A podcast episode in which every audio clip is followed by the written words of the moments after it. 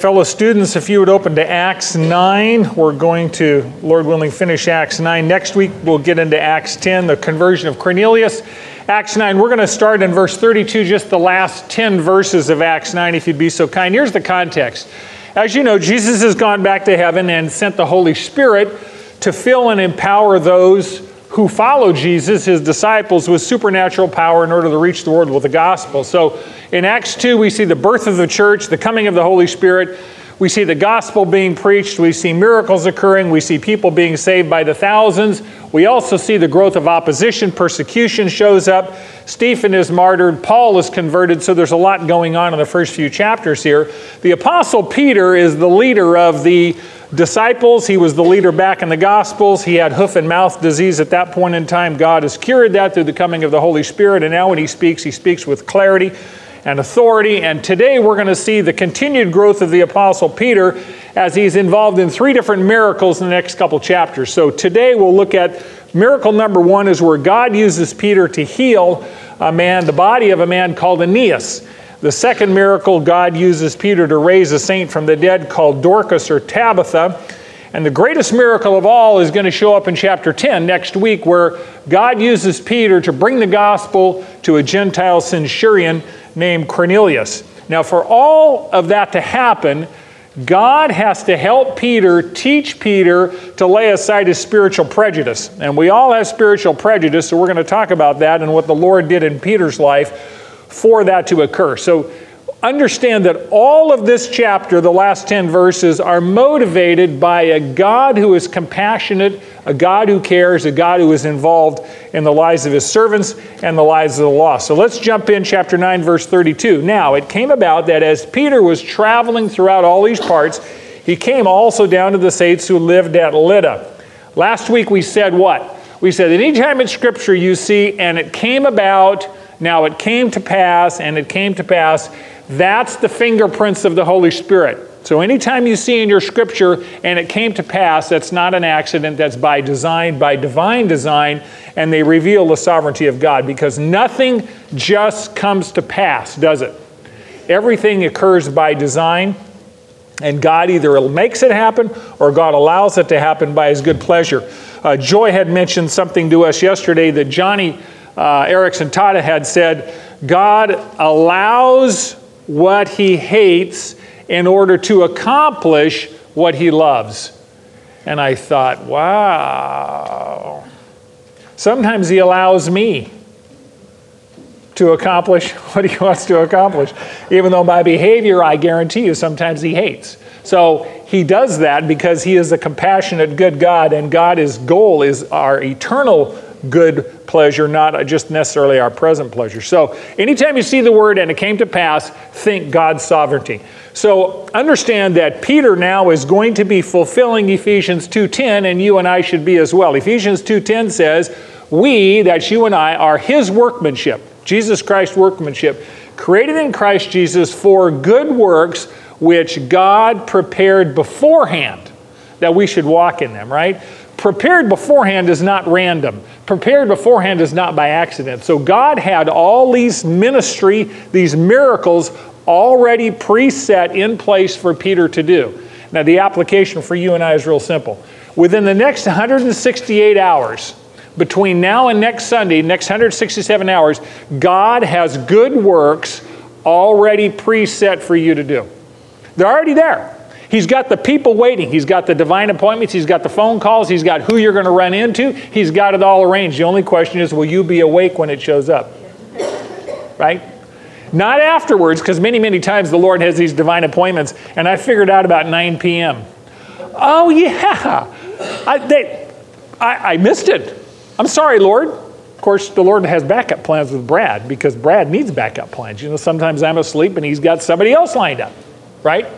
So be awake when you see the Lord moving. He's got work for you to do this week. It's already preset. And when you see that, say yes. So thus far in Acts, we look at the life of Peter, and we see Peter almost exclusively in public roles, very public ministry. We see him preaching to big crowds. We see him healing. We see him defending the faith in front of the Sanhedrin. We see him working with large groups of people. This week, we're going to see him in a very personal ministry context, very much one-to-one, very private ministry. So it's interesting that Peter has a very robust ministry with individuals as well as groups. So you see him here, and Luke records that as Peter was traveling through these parts. What do we know about the Apostle Peter? Peter was a man of action, right? Peter probably wouldn't be good at meditation. Peter's probably not one that's going to contemplate long and hard about stuff before he takes action, right? Peter's going to engage mouth and then turn on brain sometime within the next 30 minutes. That's what Peter does. Peter's a doer. Peter's more of a doer than a thinker. Peter probably doesn't sit still in one place very long. It says he was traveling throughout these parts. Now, I don't know. Scripture doesn't say whether Peter had ADD, but every time you see Peter in Scripture, he's doing what? He's moving, right? He's doing something. He's taking action. He's getting on with it. So we see Peter now traveling throughout these, in a ministry position, traveling throughout the countryside. So we've already seen thousands of people come to faith in Jerusalem, in the city of Jerusalem. And as a result of the persecution, many of them have left the city of Jerusalem and gone elsewhere, taking the gospel with them. Peter and John have just finished going up north. Rob's going to put a map up, going up north to Samaria to minister to the Samaritans who the Jews hated, right? But God had the gospel for the Samaritans as well. Peter's come back to Jerusalem, and now he's evangelizing in this particular area. And I think he's probably following what Jesus was described as doing in Acts 10:38. It says, Jesus went about doing good.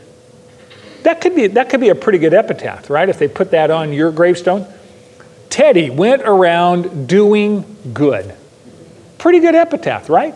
So that's what Jesus did. So Peter is doing what Jesus did. He's going around and he's doing good. He's following in the Master's footsteps.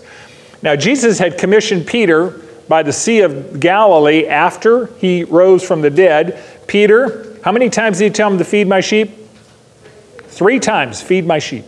And he told him, when you have been restored, Peter, I want you to strengthen the brethren. That's what he's doing.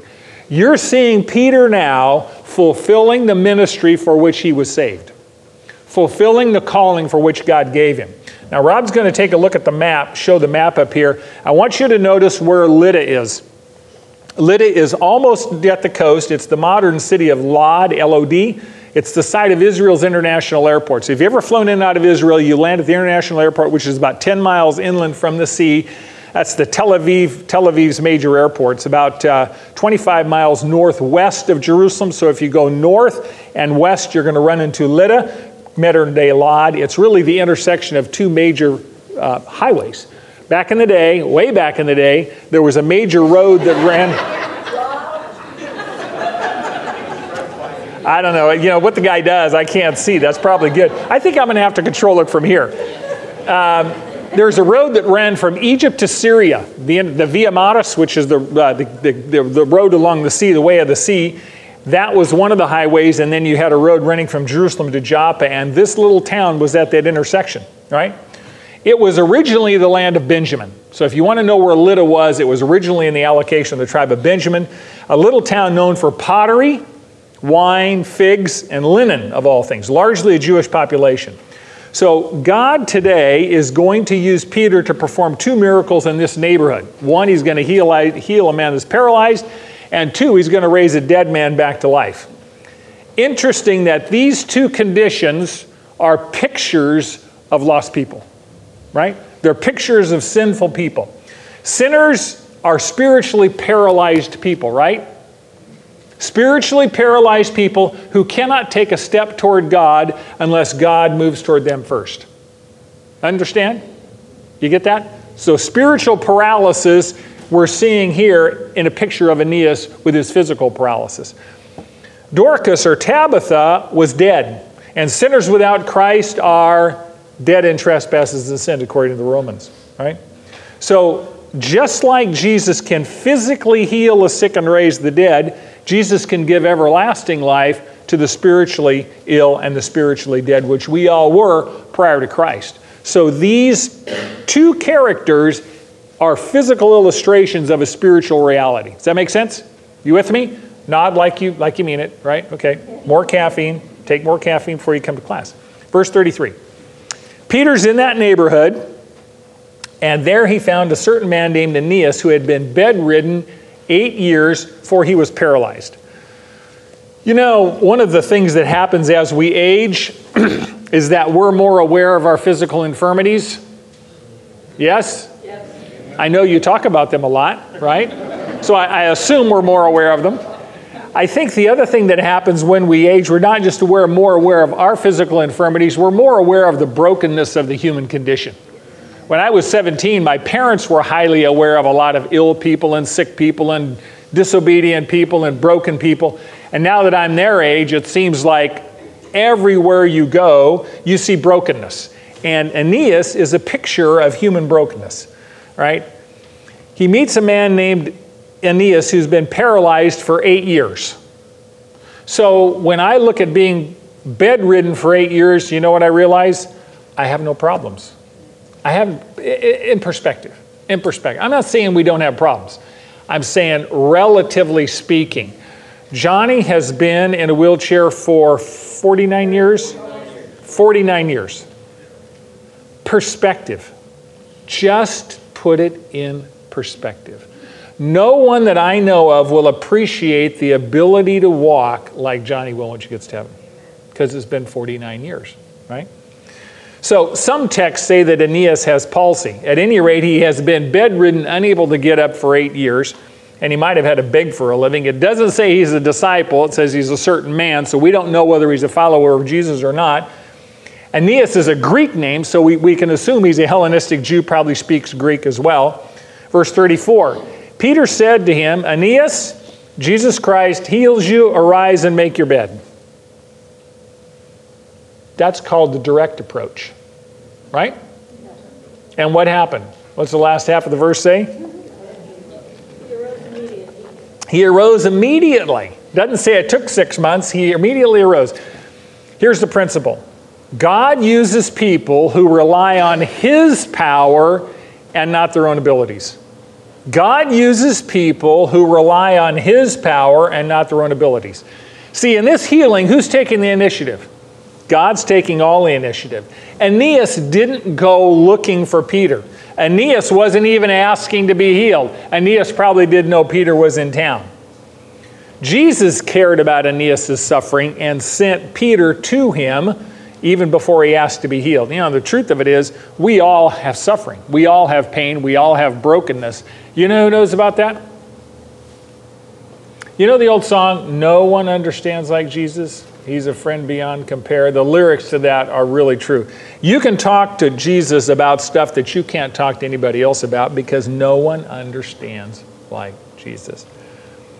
So Jesus knew about Aeneas' suffering, had compassion on him, and sent Peter then to heal him. The Holy Spirit was the one who directed Peter to Aeneas, and under the power of Jesus Christ, Peter healed him. Now, Dr. S. Lewis Johnson writes this. I thought it was very interesting. I want you to notice how Peter addresses Aeneas. He doesn't say, "Now Aeneas, as head of the church, by the power delegated to me as the vicar of Christ on earth, I say, arise and make your bed." That's not what he said, did he? Peter said what? Jesus Christ heals you. Peter didn't have anything to do with it. Now, Peter's already been empowered by the Holy Spirit to be the instrument of God performing miracles. We say, well, Peter performed the miracle. Peter didn't perform any such miracle. No one performs miracles except who? Any ministry that you do is done through you, not because of you, right? Who does the ministry? God, the Holy Spirit. The only ability that you and I have to bring to God is our availability. That's it. We don't have any power to do ministry. We don't have any power to raise the dead. We don't have any power to share the gospel. The Holy Spirit is the one who works through us. All we can say is, Lord, I'm willing. I'm willing. I'm available. And Peter was available. And so God had used him to heal miracles in the past. He and John healed the lame man outside the temple. They were used to bring down judgment on Ananias and Sapphira. Peter had such a healing ministry in Jerusalem that people would actually bring people, sick people in cots, in the street. Put them in the street. So when he walked by, a shadow would fall on him because they thought that was going to bring healing to him. So he had quite a history. of healing. It would have been very easy for Peter to do what?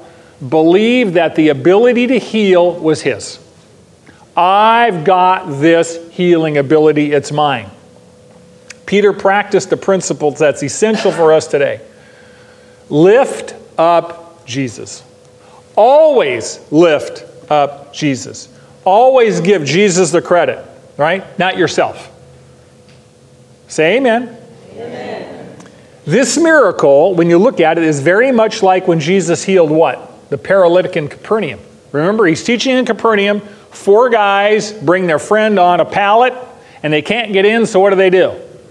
They climb on the roof, they start tearing the roof open because it's made out of thatch and things like that, and they let the guy down, and Jesus obviously forgives his sins and says, so that you know that I have the authority to forgive sins, rise, take up your bed and walk. What's he do? Rise, takes up his bed and walk, right? And instead of being thrilled over the miracle, the Pharisees, the legal eagles, are furious that he did it on the Sabbath day. Wow, right? That's majoring in the minor, shall we say. So the proof here is in the pudding. Both the paralytic at Capernaum and Aeneas did what? Immediately got up, picked up their bed, and walked. Now, if you want living, demonstrable, empirical evidence that the power of God is at work and the gospel should be heard, you got it right here. Verse 35 tells you the impact. And all who lived at Lydda and Sharon saw him, and they turned to the Lord. Now, Sharon was the name of the plain. There's a very fertile agricultural plain that really runs all the way along the Mediterranean Sea from Joppa all the way up to Mount Carmel. It's about 50 miles long, 10 miles wide. So Aeneas becomes a walking miracle. He had been bedridden for 8 years. I suspect everybody in those parts knew that Aeneas had been bedridden. Probably happened sometime as an adult. I don't know if he was begging or not. But everybody knew him, and when they saw him walking, the power of that miracle validated the authority of Jesus Christ and caused people to believe in him. They were convinced that Jesus was alive, and they were convinced that they should trust him for salvation. So this takes place in Lydda, a little town about 10 miles inland. Verse 36. Now in Joppa. Now I'm moving over to the coast now. This is a coastal city. There was a certain disciple named Tabitha, which translated in Greek is called Dorcas. I've always liked the name Tabitha more than Dorcas. Yeah. Just saying. Maybe it's because when you're younger, you're called a dork. Whatever. But this woman's character is just staggering. You could put this on your tombstone and they might be telling lies about you, but this was really her. This woman was, take your pen out, abounding with deeds of kindness and charity, which she did when she felt like it.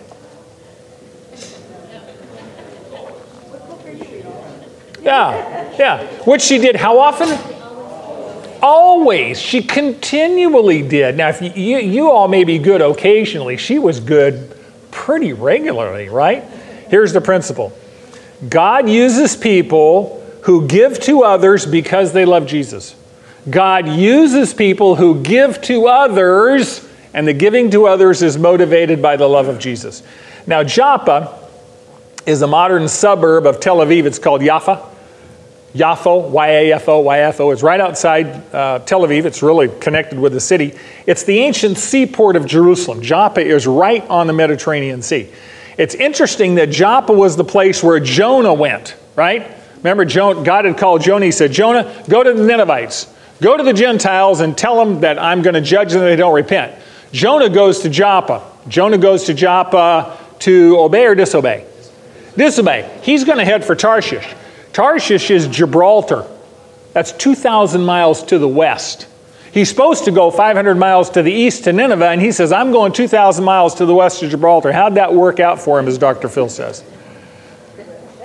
He ran into a hurricane sent by God specifically for him. You do not want to disobey your way into a hurricane. Not good. Not good, right? So I tell people, sometimes bad things happen just because we live in a broken, sinful, fallen world. And if you've got bad things happening, it may just be because we live in a broken world. It has nothing to do with you. You can be obeying God, walking with Jesus, loving him with all your whole soul, heart, soul, mind, strength, and bad things happen. You know something? That's the sovereignty of God. You surrender to that, submit to that, and say, Lord, I'm trusting you. Show me what you want me to do. Jonah couldn't say that. Jonah ran into the hurricane specifically because he was disobedient. And God sent the hurricane to turn him around, right? And I guess it worked. But he spent 3 days losing all his hair because the stomach acid of a whale or a fish will take all your hair off and bleach your skin white. Not a good way to go to Nineveh and get a sunburn. Anyway, Acts 10, the city of Joppa, is the exact same place where next chapter, Peter gets a call to go to the Gentiles. So Jonah goes to Joppa to disobey. Peter is in Joppa and he gets a call to go to Caesarea, talk to Cornelius, and he obeys. Both of them are to bring the gospel to the Gentiles. So same place, same call, different response, different, obviously, results. So Tabitha in Hebrew and Dorcas in Greek both translate into, what's it say? Gazelle, right? Which is a very, very beautiful animal when they prance and they dance. So she's a Jewish follower of Jesus. She's a disciple, which means she's a learner. A disciple means a learner. If you're a disciple, you know what God expects from you? He expects you to keep learning, right? Keep learning, which means you need to have your Bible open regularly, right? That's how he's going to teach you. So he expects us to be a learner.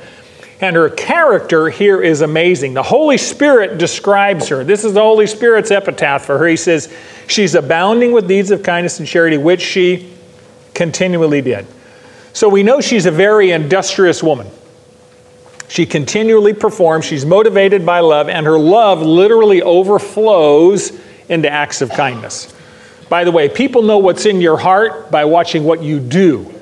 Watching what you do. Your deeds always speak louder than words. I thought when I was doing this, I thought, you know something? She must have been born in Missouri. Missouri's the what? Show me state. You could look at her deeds and go, I know she's a woman of character by what? I watch what she does. And the deeds are pretty evident at that point in time. So her deeds were eloquent. Eloquent. Verse 37. Came about at that time. Underline, and it came about. What does and it came about mean? The sovereignty of God.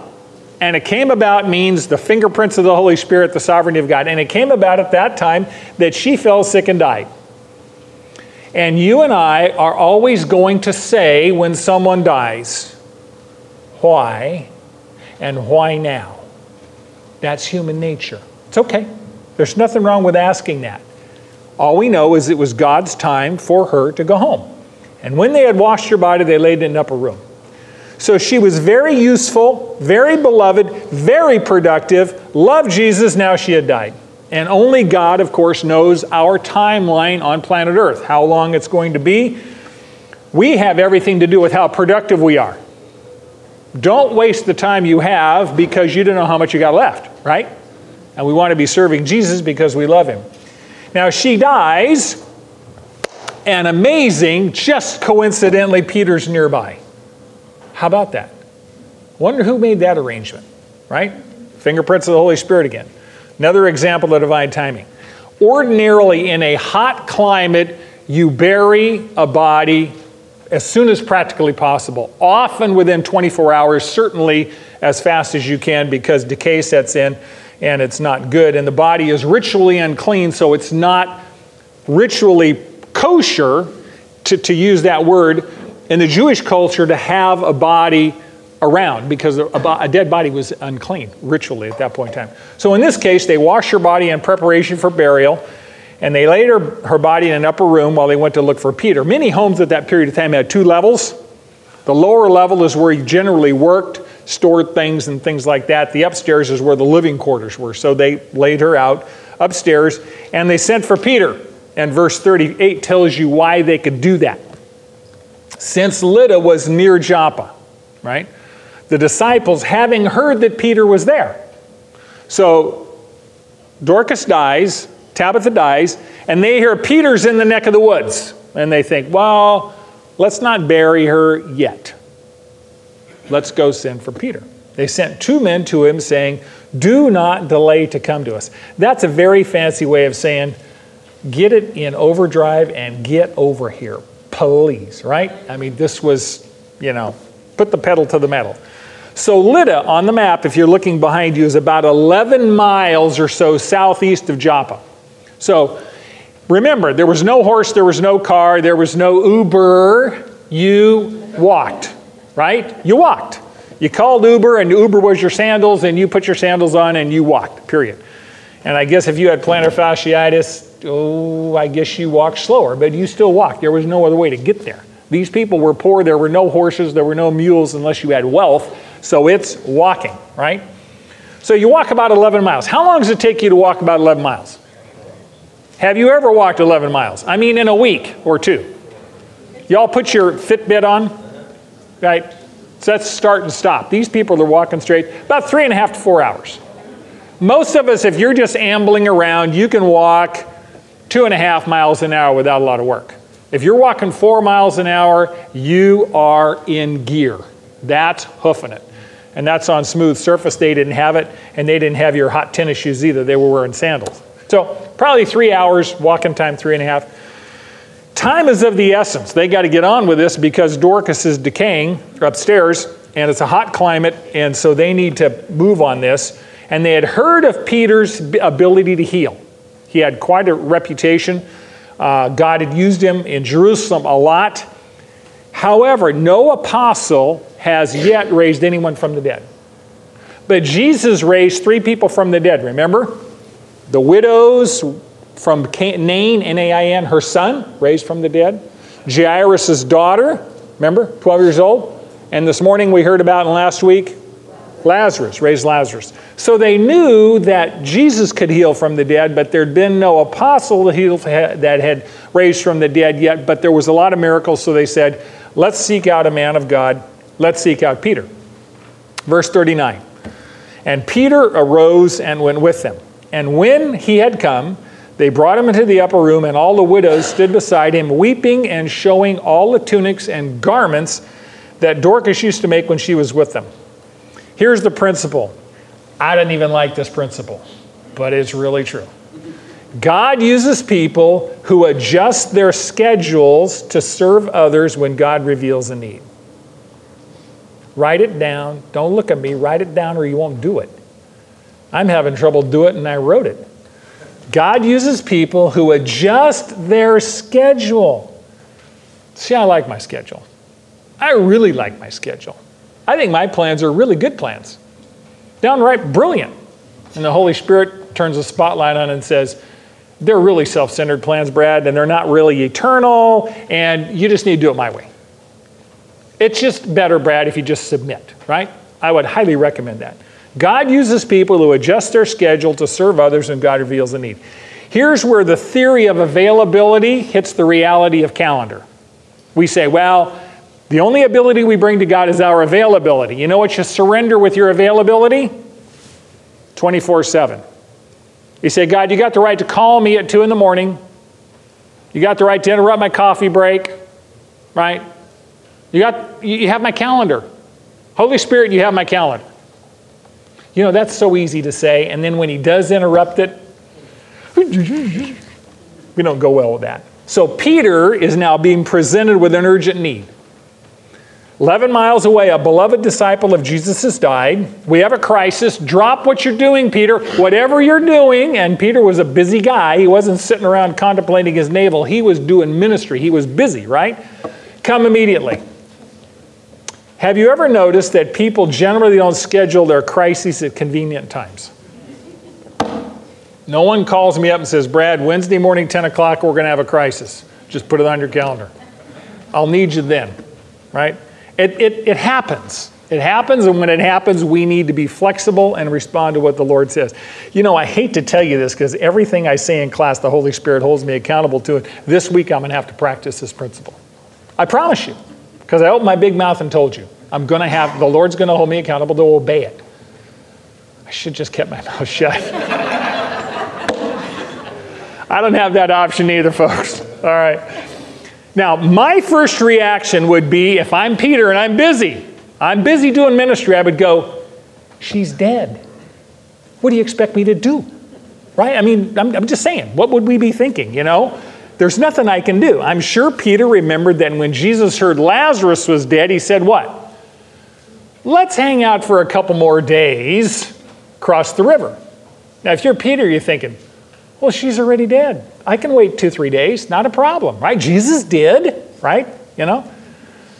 Now, Jesus knew he was going to raise Lazarus from the dead. In this case, Tabitha's already died. I wonder if the Holy Spirit had told Peter, at that point, I'm going to use you to raise her from the dead, get over there. Or probably a lot more likely, Peter just went, trusting that God was going to show him what to do when he got there. I expect that's probably true. Either way, understand that Peter models a principle of being willing to adjust your schedule to serve others when God reveals a need. Now, once Peter arrives, we hear the whole mourning process in progress. And if you've never been to a Jewish funeral or memorial service, there is a lot of mourning. Back in the day, they hired professional mourners. And these were mostly women who were very good at wailing. And in this particular case, it really sounds like these were not professional mourners. These were her friends. These were her fellow widows that she had ministered to for years. These were the recipients of all those good deeds she had been doing. So you're really seeing the impact of her life on other people by their response when she's gone. She had a legacy. Her legacy was one of love and service and faithfulness and usefulness and loving others. She had the gift of sewing, right? She was a seamstress, a very practical gift. By the way, I would recommend that you seek practical things. I mean, we sometimes, well, I'm this Greek scholar, so I don't have to get my hands dirty. Probably not, okay? I'm not saying don't study Greek, but don't be afraid to scrub toilets either. The people that you scrub toilets for will be much more grateful than the people you teach Greek to. Believe me, right? I used to be a janitor, I'm telling you. If the toilets aren't clean, life does not work in a grammar school. Yeah, I did that for years. So practicality is not bad. She had a consecrated needle and thread. She had the skills, she had the gift, and she used it to serve others because she loved Jesus. She had made tunics. Tunics were undergarments. They were generally made out of linen because linen would stay away from the body somewhat and they cooled off quickly. And it was a sleeveless garment, kind of like a slip, generally went down about to your knees from your shoulders. You wore it next to your skin. That was linen, undergarment, tunic. But she also made outerwear, cloaks and things like that for the widows in the local church and the community at large. So she had a tremendous ministry of giving to those in need. By the way, if you were a widow back here, in this time frame, there was no Social Security, there was no Medicare, there was no Medi-Cal, there was no Medicaid. You relied on your family and friend network. It was the family, friend, church network that kept you body and soul together because there was no governmental program at that point in time. So these widows were part of her circle, part of her family, her spiritual family, and some of them might have been in the community, and she served by sewing. You can serve by sewing, right? I mean, very basic kinds of things. She consecrated that gift to Jesus Christ, and apparently, when you look at this scene, there was a lot of her clothing on display, whether they were wearing the clothing or whether they had it there, but they wanted Peter to understand that this was a godly friend who they missed terribly, very industrious, very hardworking for the glory of Jesus Christ. She had done all this. You know, Proverbs 31 describes a virtuous woman who sews by candlelight, and her household was always clothed in scarlet. When you read Proverbs 31, it makes me tired, well, frankly. I don't know when this virtuous woman ever sleeps. Sounds like the Energizer Bunny, or maybe she's got a really good brand of coffee that I don't know about, but I mean, she's diligent. And that's the picture of Tabitha. She's very industrious for the glory of Jesus Christ. And she's now gone. But what has she left behind? What has she left behind? The value of her life extends beyond her life. And here's the question. It's a good question. When you die, and you will die. Sooner than you think, probably. Although some of you may live longer than you want to. I've got clients that are in their 90s. They are still ready to go. You can't believe it. They're tired of the diapers. When you die, what will you leave behind? She's a pretty good model for us. You know what some people die when they leave behind? They leave behind a mess. A mess. I don't mean just a mess of stuff. They got a house full of stuff. They leave a trail of broken relationships. They leave a lot of unpaid bills. They leave a lot of unfinished business. They leave a legacy of self-centeredness. You don't want to leave a legacy like that. Dorcas really left a very godly legacy. You know, ever notice how few people show up at the funeral of a self-centered person? People go, well, why show up? I mean, I had no relationship with them. They didn't do anything for me. If people show up at your funeral and they are thanking God that now at last you are God's problem and not their problem. Lord, I'm really glad they're with you and not with us, right? You've left a legacy, but it probably is not one you're going to be real proud of, right? Tabitha leaves a legacy of loving that leads to very generous giving. She's a giver. Like Jesus, she was giving, practically giving, doing good. And I think that's probably a very good model for us. Most of us don't think about legacy because most of us don't live as if we're going to die. We don't. We live as if we're going to be here forever. Now, if I asked you to say, well, Brad, of course, I know. But if someone come and said, you have 365 days till you're going to see Jesus face to face, what would change in your life? If you knew that a year from now, we were going to be standing around and remembering your life, what would you do different than what you're currently doing? And don't tell me you would do nothing different. You know, when they interview celebrities, they say, what would you do different if you could do it over? And they say, I'd do nothing different. Now, that's the definition of a fool. If you can live your whole life and learn nothing that you would do differently, you're really a fool. God has wasted the 75 years on you because you haven't learned anything. So be thinking about that. And I don't mean to be depressive, but I want you to live for eternity. Some of us may not be here 365 days from now, and you're looking around and going, well, it won't be me. Maybe. Maybe it will be you. Okay? Leave a legacy that matters. Leave a legacy that honors Jesus. Leave a legacy that blesses other people. These widows are weeping not just because of what she did, but for who she was. Verse 40. Peter sent them all out, knelt down and prayed, turned to the body. He said, Tabitha, arise.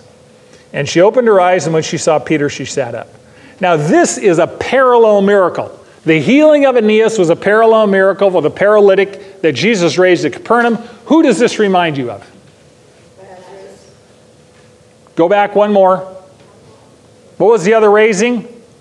Jairus' daughter.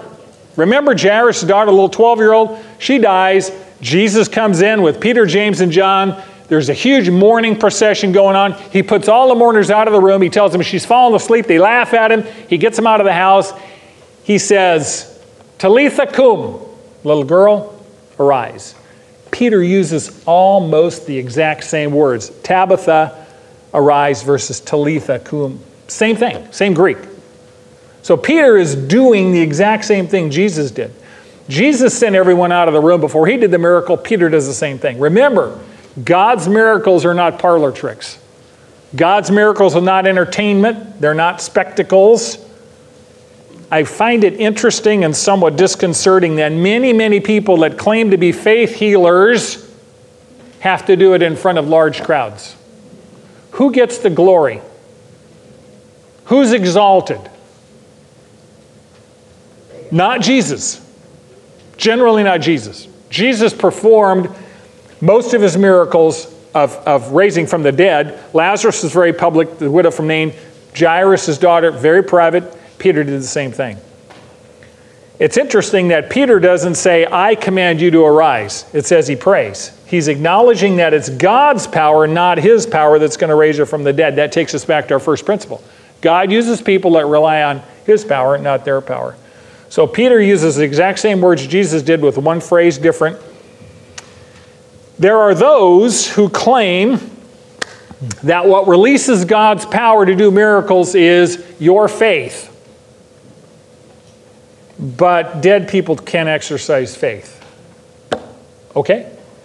Miracles occur because Jesus Christ decides that he is going to move in ways outside of nature in order to demonstrate his lordship. Now, Jesus restored Tabitha to life through Peter, and when she sees Peter, she sits up. I am reasonably certain that seeing Peter's face was very disappointing. Right? She was in heaven. She's in Jesus' presence. She's singing here in the heavenly choir. She's sitting through a Bible study with Moses instead of Brad. And then she's sent back to earth, right? I mean, if I was her and an angel tapped me on the shoulder and said, Brad, the Lord has more work for you to do on earth, and you're going to have to leave now and go back to earth, I think I'd probably say, can't you get Marty to go back? I just got here yesterday, right? She's been there probably 36 hours, max. There is nothing to compare with heavenly bliss. However, I'm reasonably persuaded, and this is just speculation on my part, that probably the Holy Spirit wipes the memory clean. It's interesting that you never hear the widow's son, you never hear Lazarus, and you never hear Tabitha or Jairus' daughter say, I went to heaven and here's what it's like. You would think that that might be a really hot thing to do. Why wouldn't they write their memoirs and say, I went to heaven and here's what I experienced? Because we know that Jesus healed them, right? Raised them from the dead. That would be pretty authentic witness. Never happens. Don't know why. It's just interesting. By the way, she wasn't resurrected. She didn't get a glorified body like Jesus did. Resurrection body. She was resuscitated, she was restored, she was raised from the dead, but she was raised into her old body. Bummer. That would be a real bummer. Yes. Serious bummer to be in heaven and then you come back to this carcass that's going to die again. Wow. That's not something I'd much rather stay there. But once again, the sovereignty of God determines your destiny, right? His point was, Dorcas had lived a wonderfully productive spiritual life. God was going to bring her to heaven and send her back to earth for his glory. Not necessarily for our comfort. I'm sure she would rather have stayed, right? Coming back here would be suffering compared to there. It reminds us that we only serve at the pleasure of the king, right? If God wants Peter to go to Joppa, Peter goes to Joppa, right? If God wants Tabitha in heaven, she goes. If God wants Tabitha back on earth, what? She goes, right? Here's the question. Are you available for God to move you wherever he chooses? You have one of two choices. You can either be like Isaiah, in Isaiah 6:8, who said what? Here am I, send me. I'm willing, or he can be like Jonah, who runs the opposite direction, and God will chase you down with a storm to correct you. And, you know, Jonah didn't have much of a choice. Either you go to Nineveh, or you see God face to face. Yeah, but Jonah had a much better story. He did have a story, but it was a story of disobedience, unfortunately. The good news is Jonah did write the book, so you presume there's probably some repentance there on the other side. I mean, Joni eventually went to Nineveh, right? But it was a pretty hard story to swallow, no pun intended. So, or be swallowed, sorry. Verse 41, and he gave her his hand, raised her up, and calling the saints and widows, he presented her alive. Wonder what they were doing when Peter was in the room. Ever thought about that? I suspect they were praying, right? Would you assume they were praying? I can imagine they were praying. You know, it's interesting that God still does miracles today. He does miracles every day. He just doesn't delegate you to be the one to perform them. You see miracles here every week. How many of you pray during the week? At least once during the week, right? Okay. Does God answer prayer? Do you see God answer prayer? Every answer to prayer is the divine miracle of the Holy Spirit who listens and who takes action. Now, he doesn't always answer it the way you want it because he knows what you need, not what you want. And if he gave you what you want, you would be sorry. So he gives you what you need because he knows what we need, right? So God doesn't do miracles by delegating people, but God does answer prayer on a regular basis. Verse 42, and it became known all over Joppa, and here's the point. Many believed in the Lord. Many believed in the whole point of miracles, of God doing miracles, is to authenticate God's word so that people will believe and be saved. God never does miracles just to impress or just to, entertain. Miracles are done for the purpose of substantiating God's word so that people will place their faith in the God of the Bible. And these two miracles, healing a paralytic, no human help, and raising from the dead, completely impossible, are nowhere near the greatest miracle of all. Not even close. The greatest miracle of all is to renew a dead spirit. It's not to raise a dead body. You can raise a dead body and Dorcas is going to die again, right? But when Jesus Christ comes into a life and renews a dead spirit, he gives you what?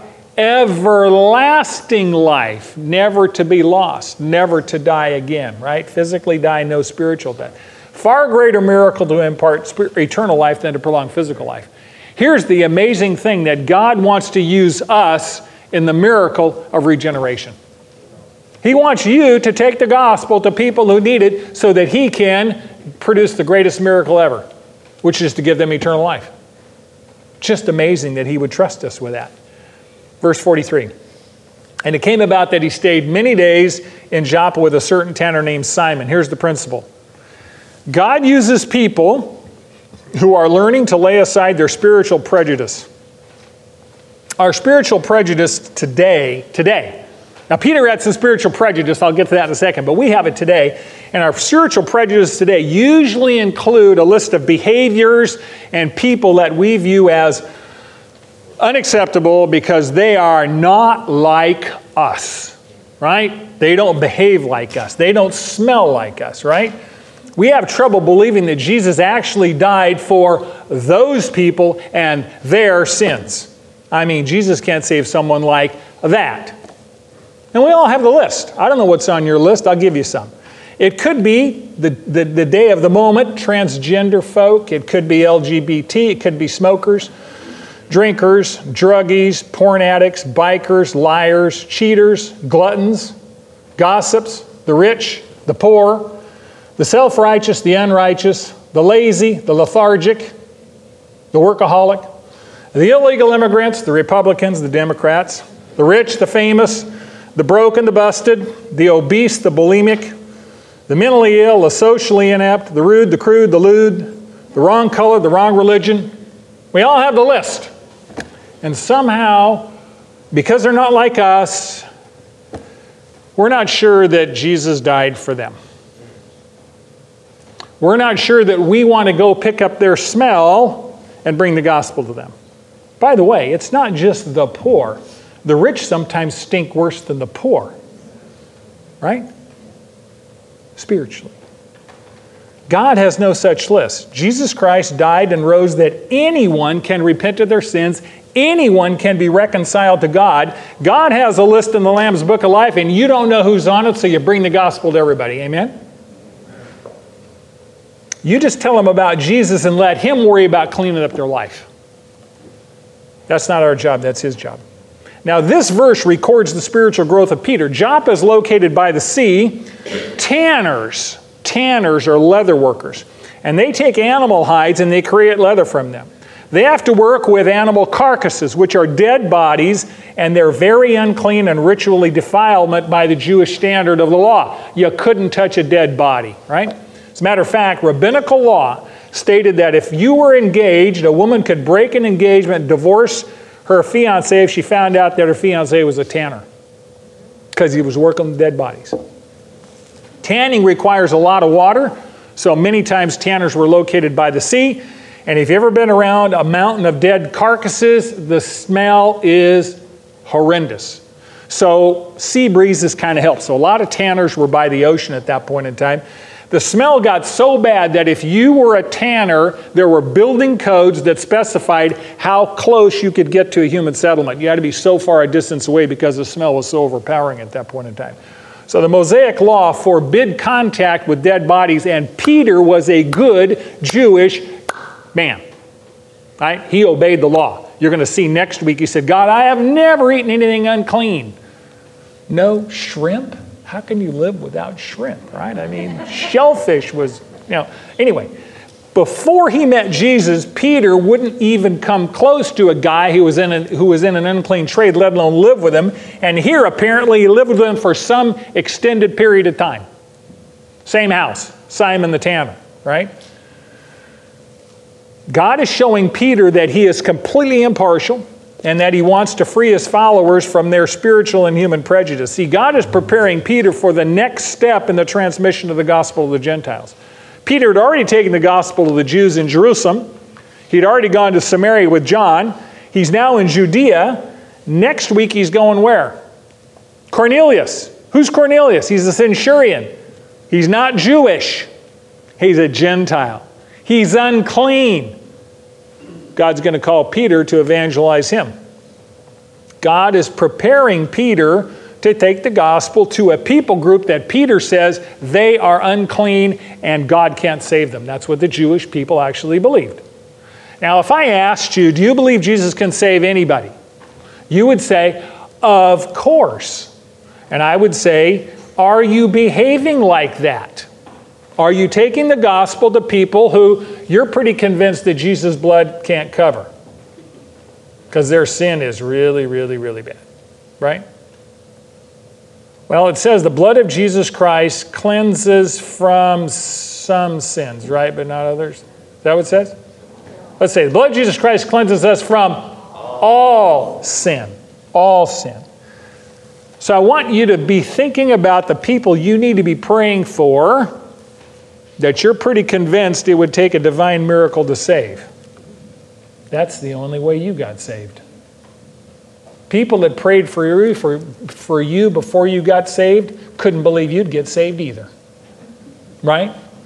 Matter of fact, I'm convinced that when we get to heaven, we're going to be surprised to see some people, but there's a lot more people that are going to be surprised to see us. You're here. Jesus, only Jesus, only Jesus. That's it. That's it, right? Most of us in our heart of hearts think we're going to get to heaven because we don't behave like those people with spiritual doggy breath behave. The truth of it is only the blood of Jesus gets us there, all right? All right, let's review, and then Tom, you can get ready if you would be so kind for prayer requests. Here's principle number one. God uses people who rely on His power and not their own abilities. Number two, God uses people who give to others because they love Jesus. They give to others because they love Jesus. Number three, God uses people who adjust their schedule to serve others when God reveals a need. They're willing to be flexible with their schedule. Number four, when you die, what will you leave behind? You're going to leave something behind. What are you going to leave behind? Right? And number five, God uses people who are learning to lay aside their spiritual prejudice. All right. Next week, Lord willing, Acts 10. I love you guys. Now that you know, do.